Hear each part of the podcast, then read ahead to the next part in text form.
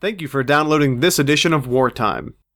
Remember, as always, Wartime is fully supported by contributions from listeners like you. For more information, please visit wartimepodcast.com. I hope you enjoy the program.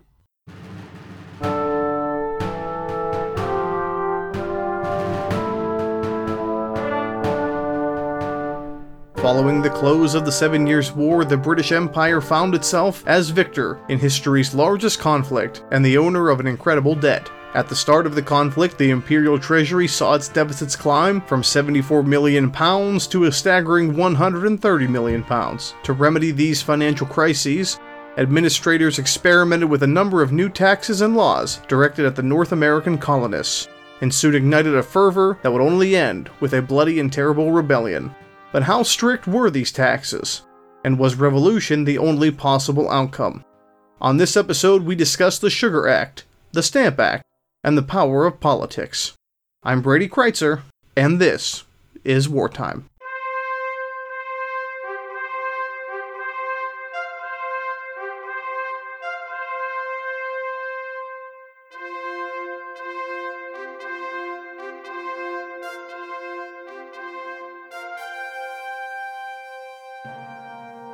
Hello, ladies and gentlemen, and welcome to another edition of Wartime.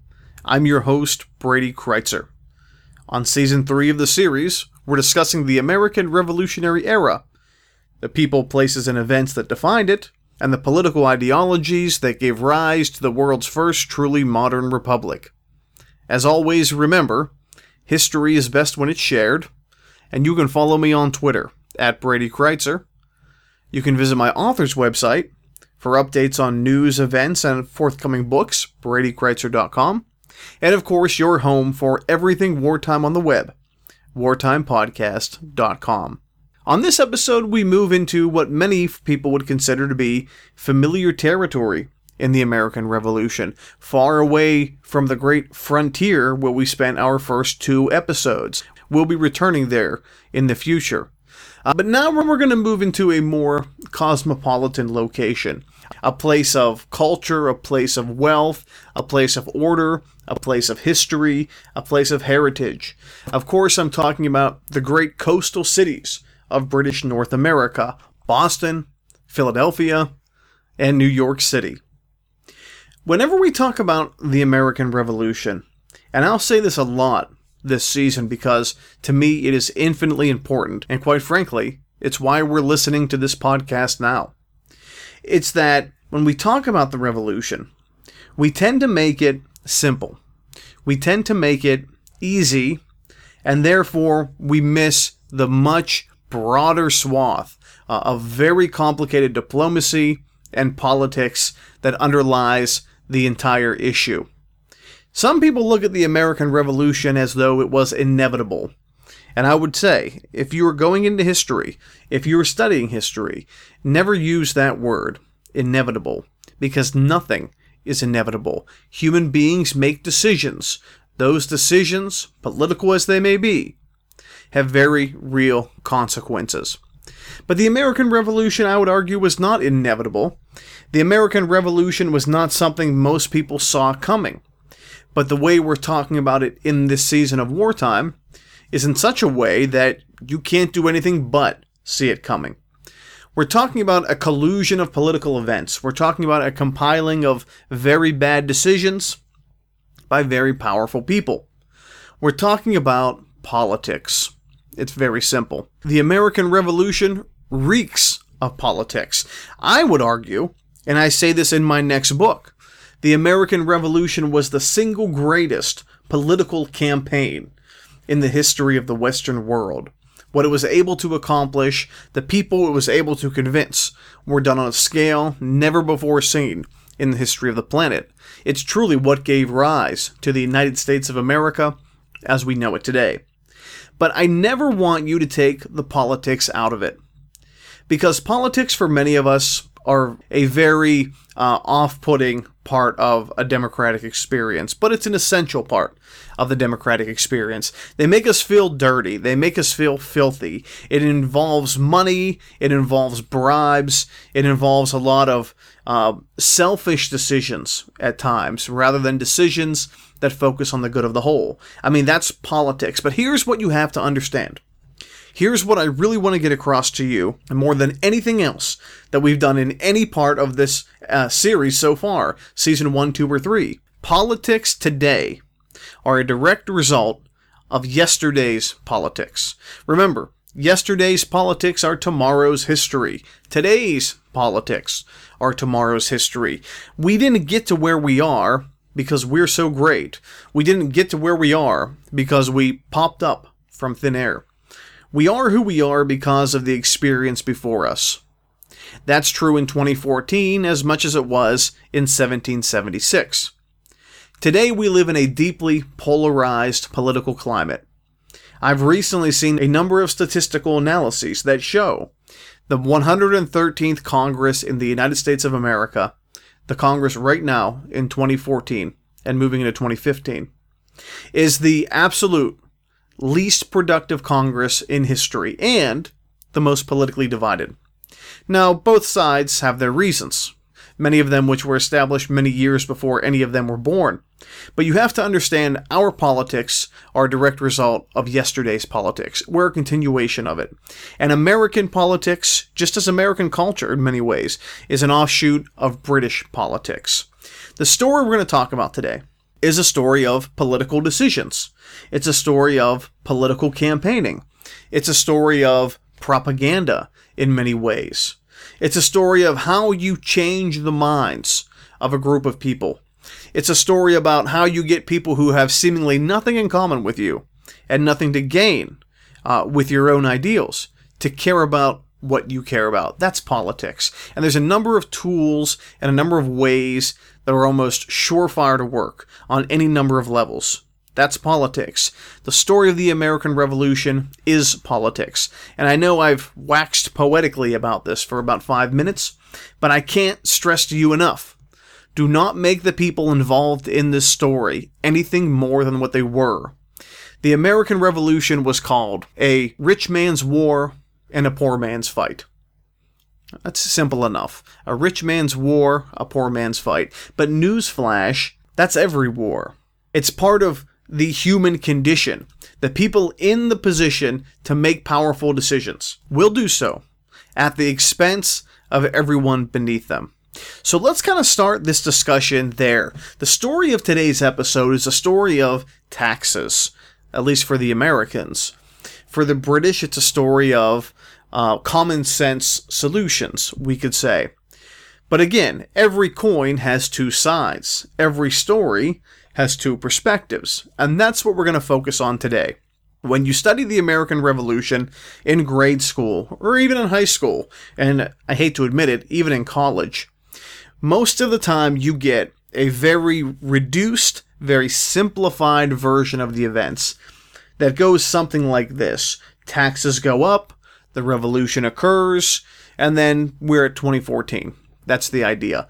Um, but that is so grossly oversimplified uh, that would I would almost uh, rather no one know that story uh, and have no understanding of the American Revolution than know a bad version of the American Revolution. So, for what it's worth, on my little podcast, uh, here we are to correct the record, to get into your minds and really reveal to you how really complicated and really nuanced the entire affair was. And again, in my opinion, taking nothing away from the founding fathers, as we call them, it makes the story all that much more impressive.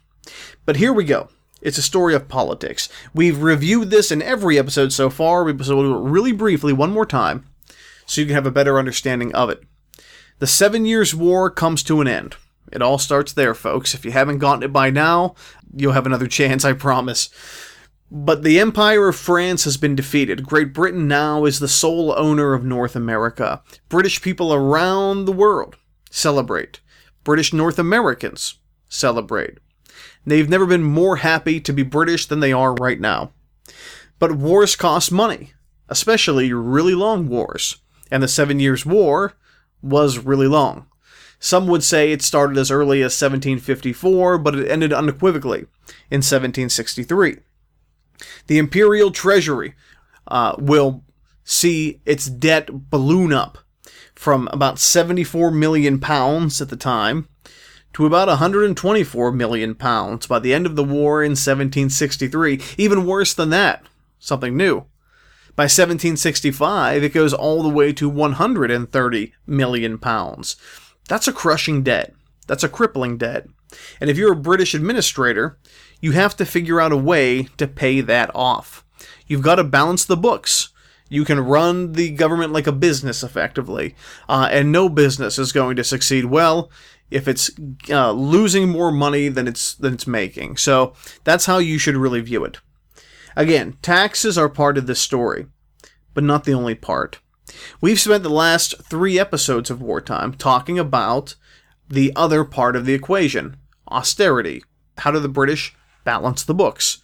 Well, they cut spending, uh, austerity, and they raise taxes, revenue. And we spent a lot of time with the spending cuts, and we've seen a lot of people die as a result. But now we'll get to the familiar story, or so you think revenue. The Empire has a really brilliant system for managing itself and managing its wealth. And most empires will employ this in world history in some way, shape, or form. For the British, we call this the mercantile system or mercantilism. And the essence of mercantilism is this goods will be drawn from colonies all around the world, whether it be Africa, India, East Asia, the Caribbean, or North America, and they'll be shuttled to England where they're manufactured into something usable, something finished.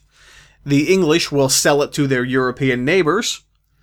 Uh, their European neighbors will then sell their goods to the English, and the English will ship those foreign goods finished to their colonies for consumption there. What I'm describing, in a very sort of confusing way, I admit, is an entirely closed economy. That is this the British, with the mercantile system, will put a dome over their entire empire. They say no foreign ships are allowed in any British port. And no British colonists are allowed to sell their raw materials to any foreign merchants. That means all of the tobacco grown in the New World, all of the sugar grown in the Caribbean, will be loaded onto British ships only, not French ships, not Spanish ships. Those ships will then take the goods to either England or somewhere else in the empire and finish them into something and sell them. If you are in America and you want to drink French wine or French molasses, you can do that. But you can't buy it from France. You have to buy it from England. So, in that way, you have a lot of people in all the colonies, plantation owners, getting very rich, but a small fraction of their profits, and I guess small is a relative term, always stays in England the English always get a piece of the pie. And from the imperial vantage point, there's no problem with that. In their mind, they say, we built this colony with our own money. We moved people there with our own money. We built roads with our own money. We put armies there. We built forts. We established cities with our own money. Empires don't build colonies out of the kindness of their hearts. They do it as an investment. And like any investment, the only reason you place your wealth there is to get a return. What's the return? The raw materials. Remember, colonies do not exist to be served by the empire.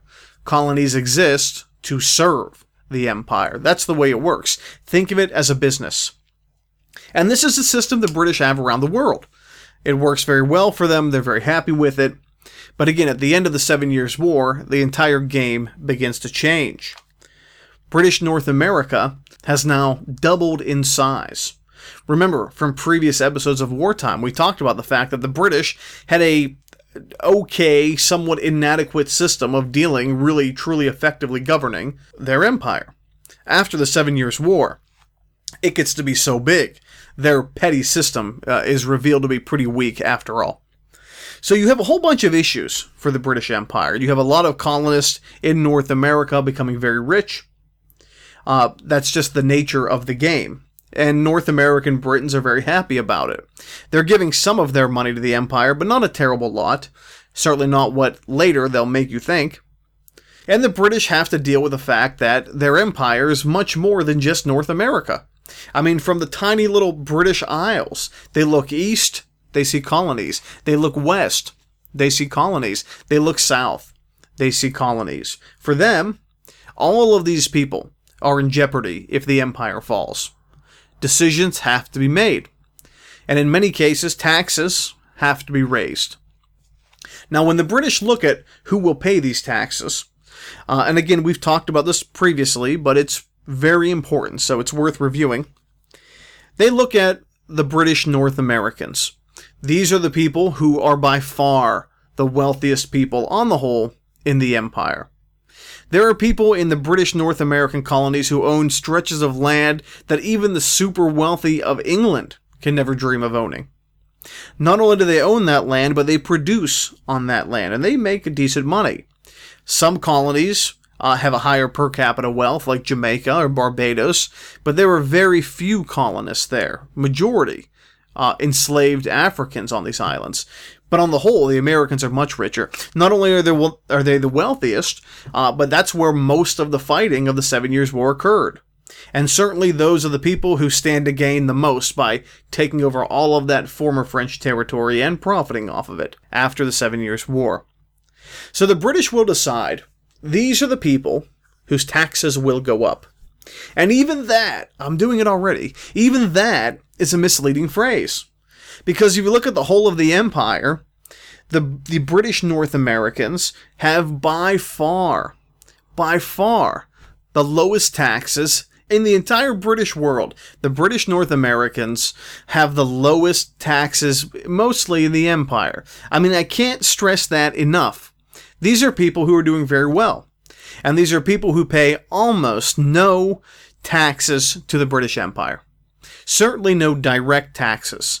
I mean, for the average American to literally pay a tax out of his pocket to go directly to the imperial treasury is unheard of. It does not happen. It just hasn't happened. Uh, so the British North Americans, in the eyes of British policymakers in the court of St. James in England, are having a pretty free ride so far. And that free ride is about to end. I mean, think about this figure. You don't have to know what uh, the values translate to in the modern age to understand this. Uh, but if you were to live in England, if you were to live in London specifically, in 1776, you're paying about $26 a year in taxes.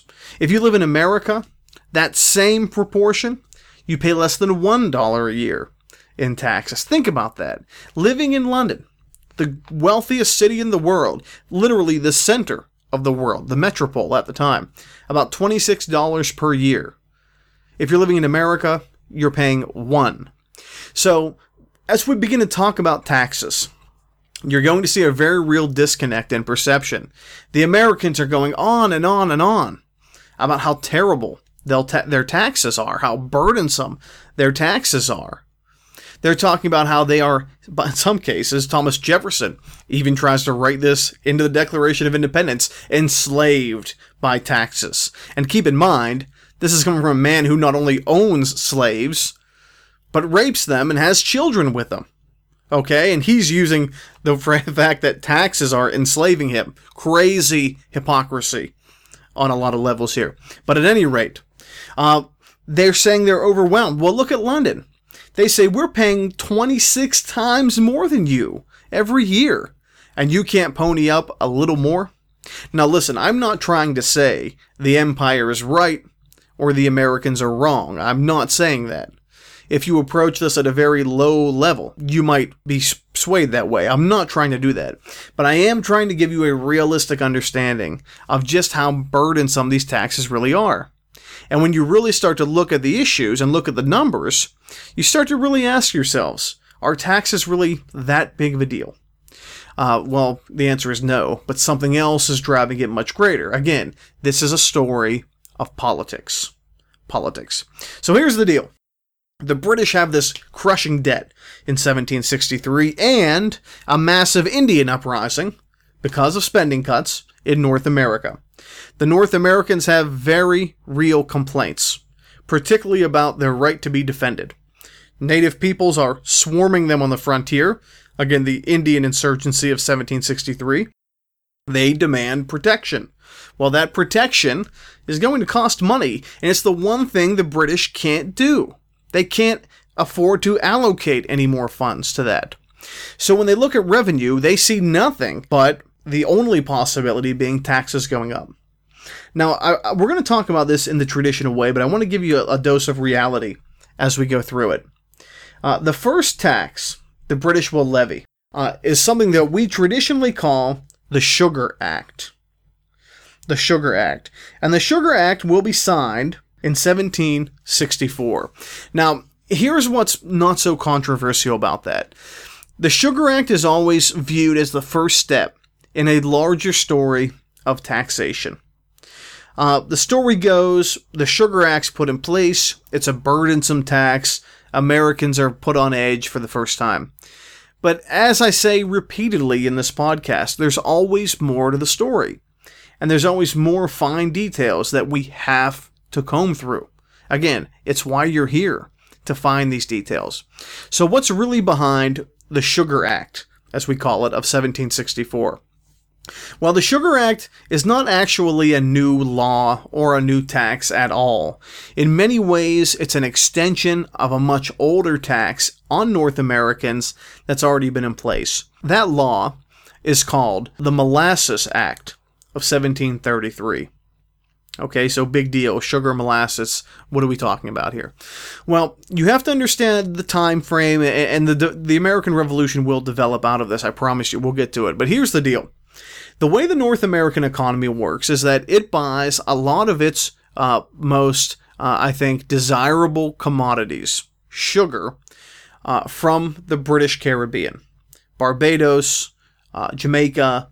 Uh, these are the major sugar growing islands. And of course, they're not taking it as sugar cane, they're taking it as molasses, or most importantly, rum, right? They're looking to get drunk. So they buy them from the British. Now, one of the problems the British find very quickly and it's why they make this law in 1733, is that again, remember, the British aren't the only game in town. The French are in Canada, and the French are also in the Caribbean. And as it turns out, uh, French molasses and French rum, all products of the sugarcane, are actually like way cheaper than their British counterparts. So if you're an American, especially an American in the, let's say, import export business in a place like, oh, for example, Boston, we're going to say that a lot, you're definitely going to buy this French molasses and this French rum, this French sugar byproduct, because it's so much cheaper. It's the same stuff you get from the British, but it's way less expensive. So in London, when they're looking at trying to balance the books and they're looking at how they're doing overseas, policymakers begin to realize uh, the Americans really aren't buying a lot of British sugar, and they should be. It's their job, and they're not. So in 1733, the British will pass what's called the Molasses Act. And the Molasses Act basically adds um, a small tax on any foreign sugar that comes into their ports. Okay? And by a small tax, I mean a very minor tax. The idea is if you can make this, um, let's say, more expensive, French sugar more expensive, uh, then you'll have no choice but to buy honest, homegrown British sugar with a lesser price. Uh, so the idea is you make French commodities so expensive uh, that you'll just take the lesser of two evils and buy uh, that British commodity at the time. Well, what happens, of course, very American of us, uh, is that the merchants in Boston and Charleston and Philadelphia and New York, they say, well, we want the cheaper stuff. Uh, and the way they get it is by buying it illegally as contraband. We call that smuggling. They smuggle it. And so, as it turns out, the Molasses Act of 1733 turns out to be like totally useless uh, because all it serves to do is not increase British sugar purchase, right, in production, uh, but it increases a desire uh, for French goods because they're cheaper and it sort of encourages smuggling in an indirect way. That's what I'm saying. So the Sugar Act of 1764, long and short of it, is merely an extension of that. And what this is, uh, is an additional tax, a revenue increase on the original byproduct. It kind of reinforces that old French materials will cost more money, but it also does something very important, which not a lot of people talk about. And what that is, is it makes smuggling much more difficult because every ship that leaves the area has to have a detailed manifest of where they got, what they got, and how they got it. What I'm saying is, it's a real crackdown uh, to support the mercantile system that is England's closed economy, uh, and and succeed in in limiting uh, the amount of illegal uh, material, contraband material sold at any given time. So, in essence, much more than being a tax on the Americans, the Sugar Act of 1764 really was an attempt to, I think, shore up a lot of very large holes in the imperial system, from customs enforcement to uh, maximizing revenue potential. What was the reaction to the Sugar Act? The Sugar Act is not the kind of tax, we can say, that really stirs a lot of people up. And there's a lot of reason for that. Um, in Boston and Rhode Island, in Philadelphia and New York, you saw some pretty fiery responses to the Sugar Act, but only from the mercantile class. Only from the merchants on the coast who made money off these products, because it was, in essence, uh, a limitation on what they could do and how they could make money. But the average Joe in Boston uh, didn't really care much for this. But the people who were wealthy and the people who had significant money invested in the import export business really saw this as a direct assault on who they were and, more importantly, how much profit they could make. You didn't see demonstrations in the streets. I mean, very rarely. Uh, because, again, for the average person, you didn't have much stake in this Sugar Act. I mean, this was sort of problem of big business more than anything else. But you do see the beginnings and the rumblings of very powerful, very wealthy, very well connected people, really for the first time, I think, showing a bit of dismay toward the British Empire. And again, it was all financial. It was all about money. Remember, um, whether it's 1776 or 2500 BCE or 2014 and beyond, if it's political, it's about money. Period. Someone is trying to make money. Money makes the world go round. I know I'm cynical in that regard, but I haven't been proven wrong yet. Uh, and the American Revolution still fits that very well. So you have this very wealthy mercantile class in New England, in, in Philadelphia, in New York, but especially Boston, really pushing the idea that the British are infringing upon the rights of people uh, as British citizens uh, to tax them in that way. Now, again, it's important. This is not a direct tax. Uh, this is something that, again, very few people would ever really feel the sting of, but it would trickle through the larger economy. But you begin to see people like Samuel Adams. That's a name you might know, probably some of you more than others. Uh, will write in May of 1764, and, I, and I'm going to read this verbatim. I, I don't usually do this, but I think hearing the words themselves are important. He writes about the Sugar Act. For if our trade may be taxed, why not our lands? Why not the produce of our lands and everything we possess or make use of? This we apprehend annihilates our charter right to govern and tax ourselves. It strikes our British privileges, which, as we have never forfeited them, we hold in common with our fellow subjects who are natives of Britain. If taxes are laid upon us in any shape, without our having legal representation, where they are laid? Are we not reduced from the character of free subjects to the miserable state of tributary slaves? Samuel Adams, May of 1764. Enslavement, we see popping up there in that description, uh, is a very unusual but still widely practiced and, quite frankly, very effective political mechanism uh, in this world. Uh, if you ever see and this is a little bit off off the topic a bit, uh, but a horrible political ad, or you get these terrible flyers in the mail during an election year, and you wonder why do people keep doing this? Because nobody wants to see it. It's because it works. Okay? If negative political campaigning didn't work, they wouldn't do it. But running those commercials works. So that's why they do it. Um, and using a term like enslavement, slavery, in any number of political contexts that aren't really close to slavery at all, quite frankly, it works. It, it builds an image, it gives an emotional response. It's what Samuel Adams is doing. It's what people still do today. I mean, you deliver a message that's meant to change someone's emotional response to sympathize with your side. But that's what he sees. And there's a couple really important things in the Sugar Act uh, that, at least in the, his rebuttal of the Sugar Act, that Samuel Adams develops. Uh, he says, uh, it strikes our British privileges, which as we have never forfeited them, uh, and annihilates our charter right to govern and tax ourselves. That's very interesting, and it's also very important, because before the Sugar Act of 1764, on the whole, the British Empire never directly taxed a British North American. Uh, there were problems that had to be solved. Defense against the French, who were right there in Canada, was a very real concern. And the colonies kind of handled revenue and taxation themselves. I mean, Virginia taxed its own people to build its own militia, and Virginia had its own army. Um, Massachusetts did that. Rhode Island did that. Pennsylvania didn't. Not at first.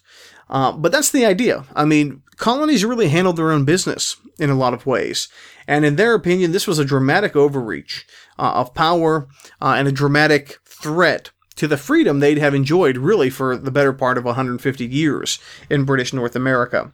So the Sugar Act is viewed as kind of a benign attempt by the British to fix their very serious revenue problem. Uh, and in the long scheme of things, if it by itself was the only tax levied, so to speak, um, it's probably safe to say that I would probably have a very different passport than I do now. Uh, but it isn't, because the, the ball keeps bouncing, the wheels keep turning, the British Empire's in serious debt. And as much as the Americans don't like it, they're gonna have to pay in a more direct way to remedy this problem, at least in the minds of British policymakers.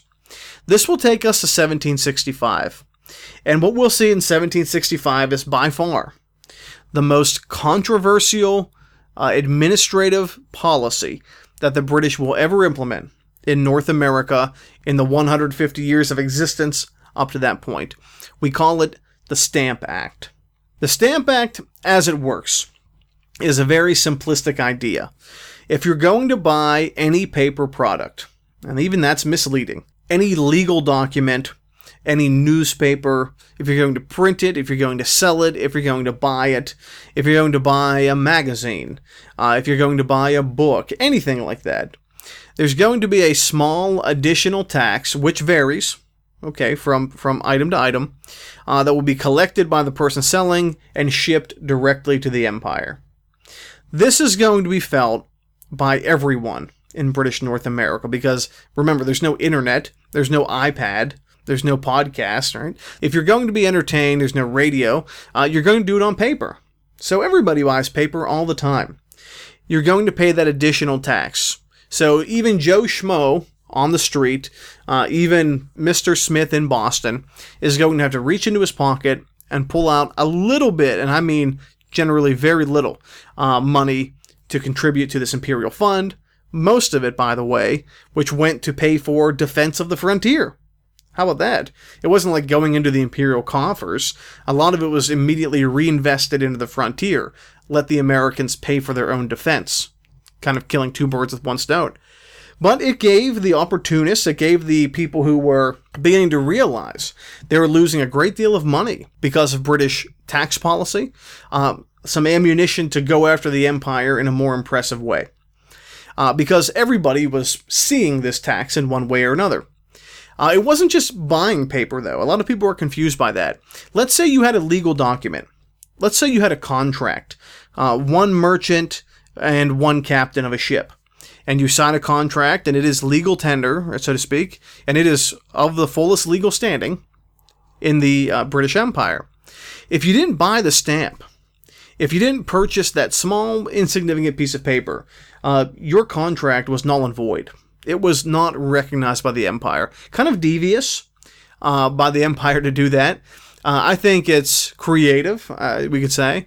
Um, but hey, government's been collecting taxes in the most in the most unusual and creative ways. Um, sometimes it seems like that's what they do best uh, for generations and for thousands of years, and it's just another example of that. But that's the Stamp Act of 1765 on its own, on paper, by itself. But it gives a very real opportunity for people in British North America to really make a point. And again, this ball really began to roll with the year earlier, the Sugar Act. There were these wealthy mercantile investors who were losing money because of these new stricter British policies and who wanted it back and more. Now, what does the average dock worker, uh, or the average cobbler, or the average farmer in Massachusetts care about the pocketbooks of some wealthy mercantile businessman? Uh, they don't. But now, things they used to buy for one price has gone up. And because of it, it's a very tangible thing. It's a very real thing that even the, the, the most uneducated, simple person can see. Uh, the British are the bad guys. They're infringing on our rights, and you're paying more because of it. And now, because you are paying more, well, the proof is there. It's a great political tactic. We use it today as we use it forever. Um, when George W. Bush was president, Democrats looked at the price of gas uh, and they said, look how expensive gas is. I remember where I lived, it was $4, probably much more for some of you. And people said, George Bush is a bad president. Look at the price of gas. Well, sure enough, fast forward three years when Barack Obama's president, now the Republicans are all pointing to the gas price and saying, look how bad this president is. The gas price, the gas price. And the fact of the matter is, the entire thing is insane because the President of the United States has absolutely nothing to do with the price of gas. It's the system we have. But everybody needs it. Everybody sees it. I mean, almost everybody fills up their gas tank. Even if you take a bus, you know, your tolls will go up according to how much gas costs. So it's a very easy tool. And it's exactly what these people in New England did with the Stamp Act. It was a very minor, minor tax to pay but it was the first direct tax in the history of the empire on the on the Americans themselves, and it spoke volumes as a result. We had limited opposition to the Sugar Act of 1764, but the Stamp Act of 1765 uh, had brutal opposition. There were riots in the streets over this. And again, we know how it works. You get people excited about something political. They uh, begin to, uh, I guess you can say, uh, grow in fervor and they begin to do crazy things. In Boston, especially, but also Philadelphia, you saw people take to the streets. You saw them uh, riot. You saw them kick in windows, and and you saw them sort of raid government offices all the time. Uh, they used to make uh, tax collectors in effigy, like they sew fabric together to make it look like a person. They put a name on it, and they'd burn that that false body in the streets, burning an effigy. And they'd cheer and they'd yell and they'd scream. Um, and and it was very scary if you're an imperial tax collector who has to do your job. But this is what's going on there. John Adams gives us a great quote. John Adams, founding father, second president of the United States. He was there to see all of this in 1765. Uh, he said, and this still applies, and this is the beauty of why it's so political and why you should view it that way. He said in 1765, when the pot is set to boil, the scum rises to the top. That's what he said. Never forget that. When the pot is set to boil, the scum rises to the top. So what's he saying? Well, what he's saying is, on every issue, you have uh, some people on one side and some people on the other. And the majority of people are in the middle, keeping to themselves, keeping quiet, going about their business. But the vocal opponents and the vocal advocates are the loudest people in the room. And often their actions predicate how we view the entire debate. The moderates in the middle are always the first casualty. Now, some important things here.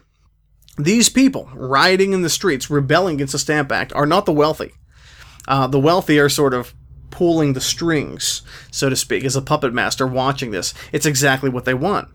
They want the British to get the message. They want them to eliminate these new revenue streams, to eliminate these new taxes, and they want their personal wealth to go up. And now that they got these somewhat detached people excited about it, uh, it's even more pressing. Very important for us to understand uh, is who's expected, who's expected in 1765 to be politically active. Today we have this idea uh, that uh, a gentleman is almost every man in America, so to speak. I mean, everyone's a gentleman. Uh, we put gentlemen on our bathroom doors, and we certainly know that not everyone who goes in there fits that mold. Uh, but in 1765, that's not the case at all. Politics were only for real gentlemen, wealthy, powerful, connected people. The hoi polloi, the average person, had no business, no business being involved in politics. And I'm not talking just running for office, being a gentleman's game. I'm talking about voting. I mean, to vote in colonial America, you had to be, no questions asked, a white man over the age of 25 who also, mind you, owned his own property, owned land.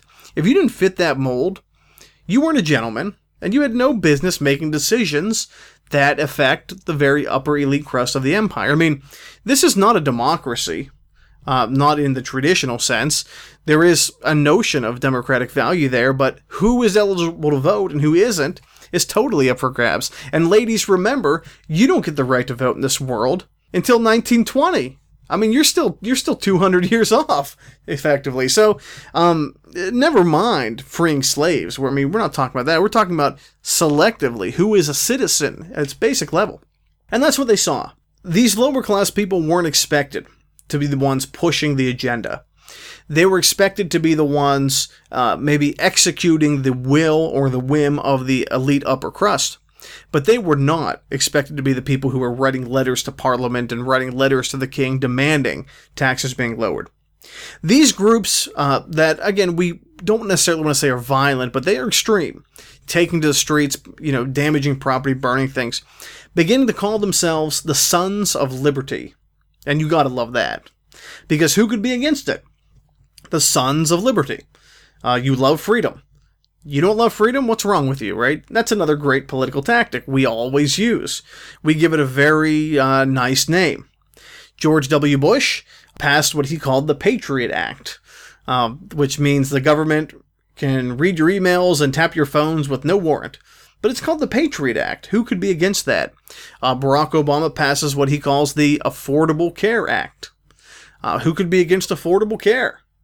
That's the idea. Uh, you give it a very benign name that makes any opposition to it almost seem unbelievable or untenable in some way. And that's what happened here.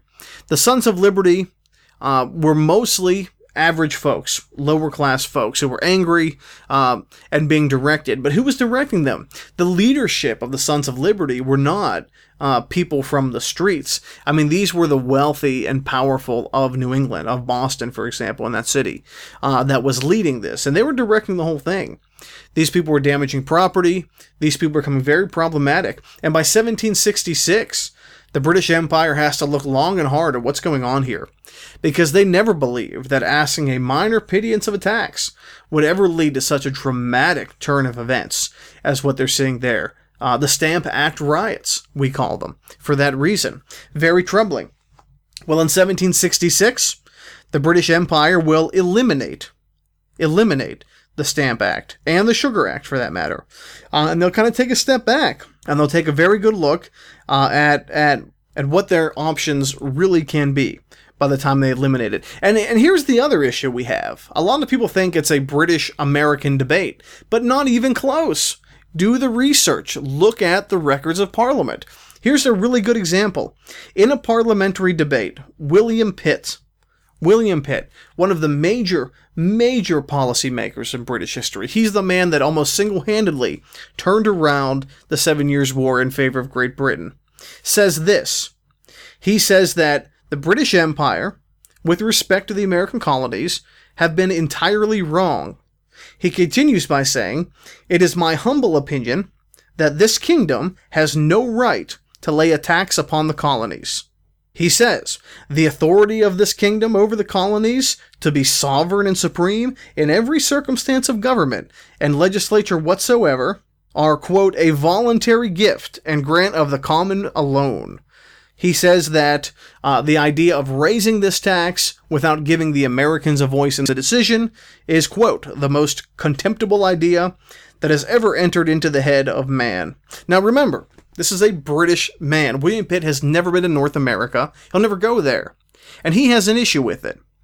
Now, here's something really important. The Sons of Liberty are not saying we're going to overthrow the empire.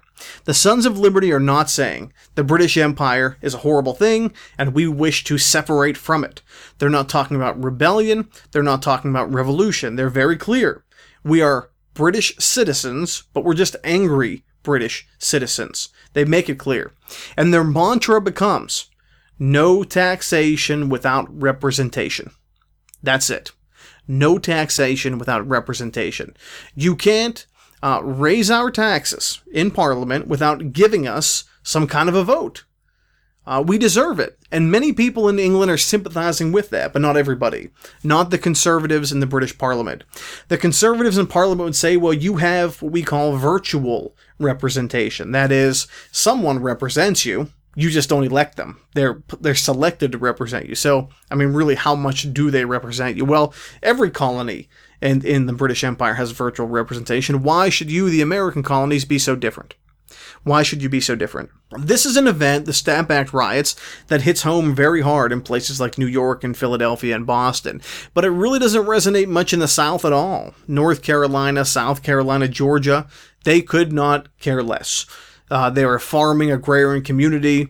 They're still doing quite well by the empire. The empire's buying their cotton and buying their tobacco and buying their rice and buying their indigo, and they're making a lot of money themselves. We're not talking about a direct challenge to the British Empire. Not yet.